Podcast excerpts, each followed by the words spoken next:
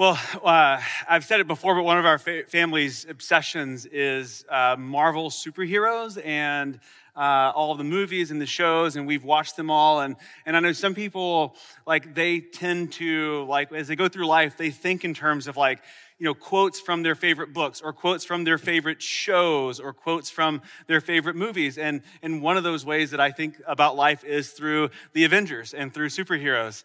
And so, as we thought about control, I couldn't help but think about a line from uh, one of the uh, one of the Avengers movies. Um, and so, this is you know after the Avengers, after Thor and Hulk and, and Captain America and Iron Man had had saved the world several times, uh, they came together and there was debate over whether they were doing more harm than good. That in the process of saving the world, they had just destroyed cities and, and wiped out all of these areas. And, and they were really being asked and questioned, are we doing more harm than good? And so in, in a movie called Captain America Civil War, uh, Captain America uh, is, is confronted with this. And, and the line he uses is fascinating. He says, the safest hands are still our own. The safest hands are still our own. That even though all this destruction has been wrought, the safest hands are still our own. And, and I thought about it because that's what control says. Control says the safest hands are my own. God, you can have all the big cosmic stuff, you can have the eternal stuff, my soul, but when it comes to the day to day stuff of my life, the safest hands are my own.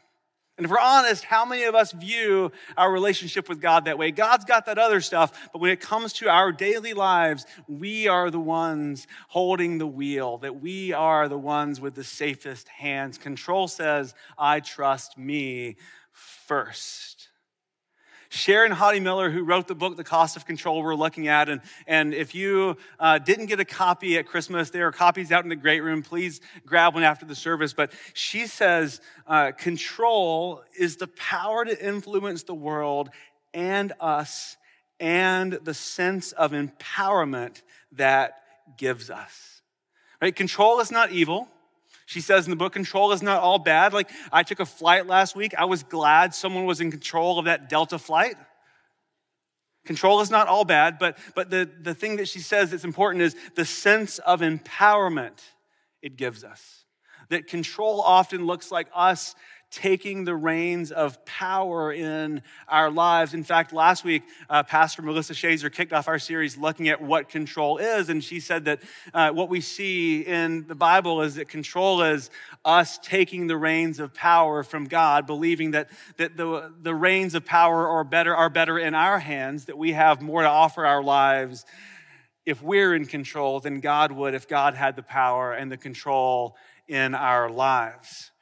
And so uh, next week, Sharon Hodde Miller, the author, is going to be here with us. And, and you may not know who she is, but she is incredibly dynamic. You don't want to miss her being here. She's going to be awesome. Bring a friend, bring family uh, to see her, uh, to hear her preach the word to us. So last week we looked at what control is. Next week she's going to come and show us and talk with us about uh, the, the difference Jesus uh, offers us another path of uh, other than control for our lives. Uh, today, what I want to do before she gets to that is I want to look at the shape of control, what control looks like in our lives, and also what it costs us. I think what we'll see is that control will be a burden. It is a burden on our lives, but it, it doesn't get the final word. It will not get the final word. That, that not all control is bad, but in the end, control will try to control you.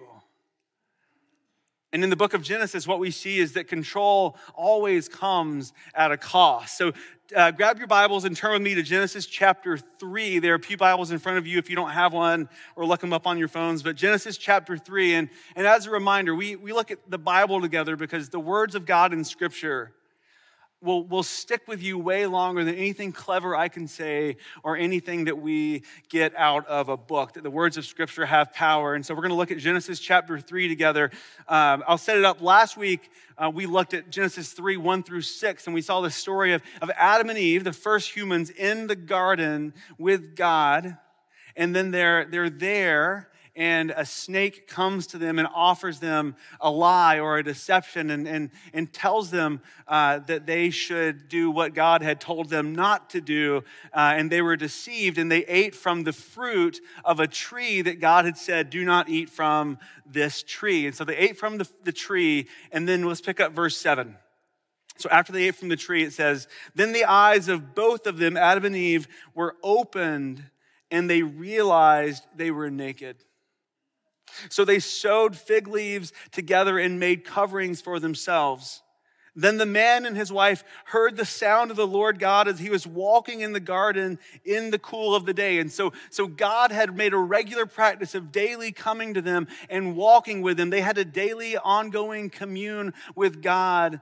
And so this wasn't a first time that God had done this. This was an everyday thing, but this was the first time something else happened. The first time that they hid from the Lord God among the trees of the garden. And the Lord God called to the man, Where are you? Not because God did not know where they were, but because God wanted him to acknowledge it. He answered, verse 10 I heard you in the garden, and I was afraid because I was naked, so I hid. And he, God said, Who told you that you were naked? Have you eaten from the tree that I commanded you not to eat from? And the man said, The woman, the woman you put here with me, she gave me some fruit from the tree. I didn't touch it. She gave it to me, and I ate it. It reminds me, I saw this uh, this past week. Uh, Adam, when God asked who ate the apple. Somebody else. And then the Lord God said to the woman, said to Eve, What is this you have done? And the woman said, The serpent did it. The snake did it. The snake deceived me, and I ate. So let's stop right there. The serpent convinced them that they wanted control, that they needed control, that it would benefit their lives to have the power that was only God's to have. And they got it. And here's what it looked like. Verse 10 they were naked and they were afraid. That's what control looked like. They were naked and they were afraid. And that doesn't just mean that they realized that they had parts of their body that needed to be covered. It meant that they realized that they were insecure and vulnerable and weak and insufficient. And it made them afraid because God had given them a good life. Remember, they were walking in the garden every day in an ongoing relationship with God, how they were made, that God had given them a good life, and they wanted to see if they could get to a better one on their own. And they realized really quickly uh oh, uh oh, we've made a mistake. And like this sets the tone for all of humans, for all of humans on down through history, that we're constantly trying to overcome our insecurities and our vulnerabilities, our weaknesses and our fears. It's central to the story of who we are. And it's central to why we grasp for control, that, that we grasp for all the little ways that we can manipulate and grab power and control so that we can try in our own strength to overcome our vulnerabilities and our weaknesses and our insecurities by what we can do, by what we can control. I'm curious, what does that look like in your life? What does control look like? How are you trying to control your way into a good life. What does it look like for you? In The Cost of Control, uh, she talks about several different things. Again, I highly encourage you. It's a great book. Pick it up. She lists several things like knowledge and information, that we try to control our lives through knowing everything and having all the information. We try to control our lives through power through power, through positional or institutional or uh, organizational authority, or, or trying to put others in their place. We, we try to control our lives through money. We try to control our lives through autonomy and individualism, not be encumbered by community and relationships with others. We, some of us try to control our lives through theology. If we just can, can learn the right things about God or say the right things about God, then, then He'll do for us what we want. We can control, we can convince God we know and do all the right things so God will bless us in return. Some of us try to control our lives through shame, through accusing ourselves or others and staying in this cycle of haven't done enough, and in an odd way that's comforting. I, I am in control because I've acknowledged my shame, acknowledged the shame of others. Some of us, we try to control our lives through technology or social media. That we can, we can control our lives by avoiding the things that we don't like, sort of avoiding reality or, or controlling the image of ourselves before others, or, or we try to control our, the flow of things that we see and read, and, and so that it just reinforces what we already believe and doesn't challenge us. Control looks like trying to get to a good life by our own power using something or someone. I'll give you an example from my own life, and, and this is probably appropriate given, given the time of year and New Year's resolutions and all these things. But, but several times in my life, um, I have, uh, I've, I've used an app on my phone to track calories that I ate. So I don't know if any of you have done this before. You've ever used like an app or a notebook to track calories. And so, you know, I would I would just do everything, whether you know, breakfast, uh, lunch, dinner, snacks, everything. If I ate it, it had to go into the app. I had to figure out how to calculate it, um, and and it, and it worked. It worked. I, I, uh, I've lost weight that way, and, and, and it's not a bad thing. It's not bad to count calories. Uh, in a lot of ways, it's actually really eye opening. Spend a couple of weeks counting everything you eat, and you realize, like, oh, okay, like that changes things, right? So it's, it can be helpful. It's not inherently a bad thing to count calories that way. It's a little thing. It's a little thing that I did sometimes, uh, maybe, maybe three times in the last decade, right? So maybe for a month or two months or six months, I would do it for different lengths. Um, and here's the thing it, it worked, it was effective, and it was something small that I could control. Not a bad thing. But when control produces the results that we want, we want more of it. When control produces the results that we want, it leads us to want more control. So we can compromise and make excuses for all the little ways that we try to gain control in our lives. But then when it leads us to what we want, we just want more of it. And over time, we end up trusting ourselves more than we trust God. How are you trying to control your way into a good life? What does control look like for you? And what's it costing you? What's that control costing you? Here's what we see in the garden. In the garden, we see several things, right? So we see in the garden that control immediately leads to blaming and shaming others. That in order to, to overcome and cover up our insufficiencies and our weaknesses and our vulnerabilities, that we like to blame others. We like to put the fault on someone else. But we also see that it leads to broken relationships. That in the garden, the, the next thing that happens is God gives them, uh, Adam and Eve and the serpent, he gives them all sort of uh, curses for what they've done. And he tells, uh, he tells the man and the woman that they will be at strife, that they will not get along, they will butt heads over what has happened that, that control inevitably leads us to divisiveness in relationships with others. It leads to broken relationships. Another thing that he tells them is that control leads to nothing will work as it's supposed to. That the garden God had given them was productive, it was, it was fertile, it, it it bursts forth every kind of fruit and plant. But then when they're cast out from Eden, they're told the ground will be hard. It will be hard to work. You will sweat and toil. Things will be harder than they have to be. Isn't that the world we live in? Things seem harder than they should be. And then the other thing that happens is they're banished from paradise. God goes with them, which is good news, but they're banished from paradise. And I think we spend our lives, control means we spend our lives trying to chase paradise. We spend our lives trying to chase something that's better, something that's more fulfilling, something that's more satisfying, something that's easier. We spend our lives chasing paradise. That's what control gets us. And so the deception that Adam and Eve believe here in the garden in the garden in our story is the same one that we believe today that I need more.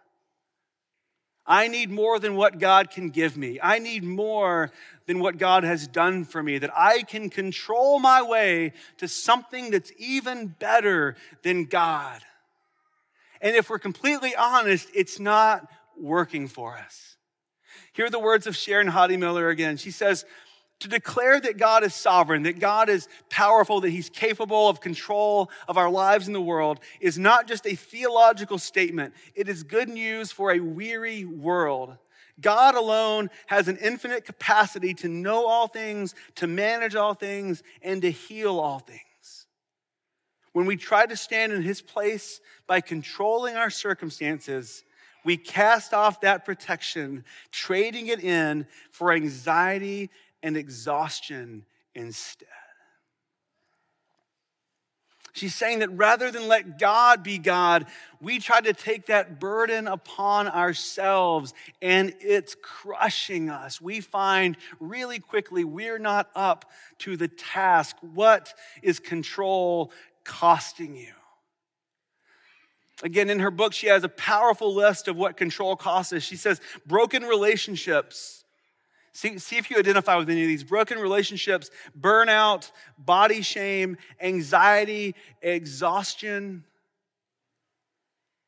That control offers us control of a good life, but it always requires more. It always asks more of us. It always requires us to keep going and keep growing in our control. A little bit of control leads to more control. So I told you a second ago that I was uh, I, that I've counted calories uh, several times, but here's what I found. I found that it worked. I lost weight. I found that it made me joyless. Because I don't know if you've ever gone to dinner with somebody who's putting everything they eat into an app. Well, it's not fun. I don't know if you've ever like been to a party and you're counting your calories and you're like, I don't know what that little tiny like square thing that has like peanut butter and chocolate and toffee, like I don't know what that counts. Can I eat it? I don't know. I don't know if you've ever had to like wake up for breakfast and you're like, okay, well I can have like a cup of like frosted mini wheats and a third of a cup of milk and you're like measuring your food at breakfast in the morning. Right?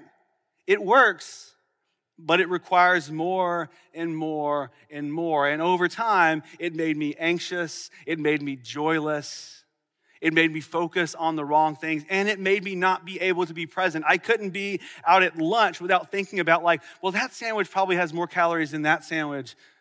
Which one, which one do I choose? What did I do this morning? I mean, like, it's exhausting to be in control. It's exhausting and it's joyless to try to be God in our own lives?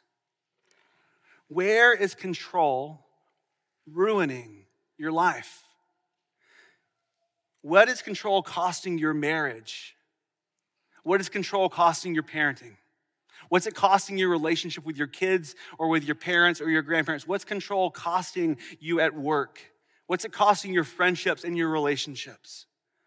Control will be a burden but it does not get the final word. The good news is it cost us, but it will not get the final word. That, that we are carrying a burden that we were never meant to carry. But the good news is that Christ carries a burden that he does not have to, so that he can set us free from the plague of control in our lives. That we even see a glimpse, we even see a glimpse in the story in the garden that control doesn't get the final word. Listen to these words in verse 15. This is God talking to the snake. I will put enmity between you and the woman, and between your offspring and hers, hers being Jesus. He, Jesus, will crush your head and you will strike his heel. So it's a little bit, it's a little bit esoteric language, but just hang in there. It's kind of like this Old Testament poetic way of saying that, that it will cost you.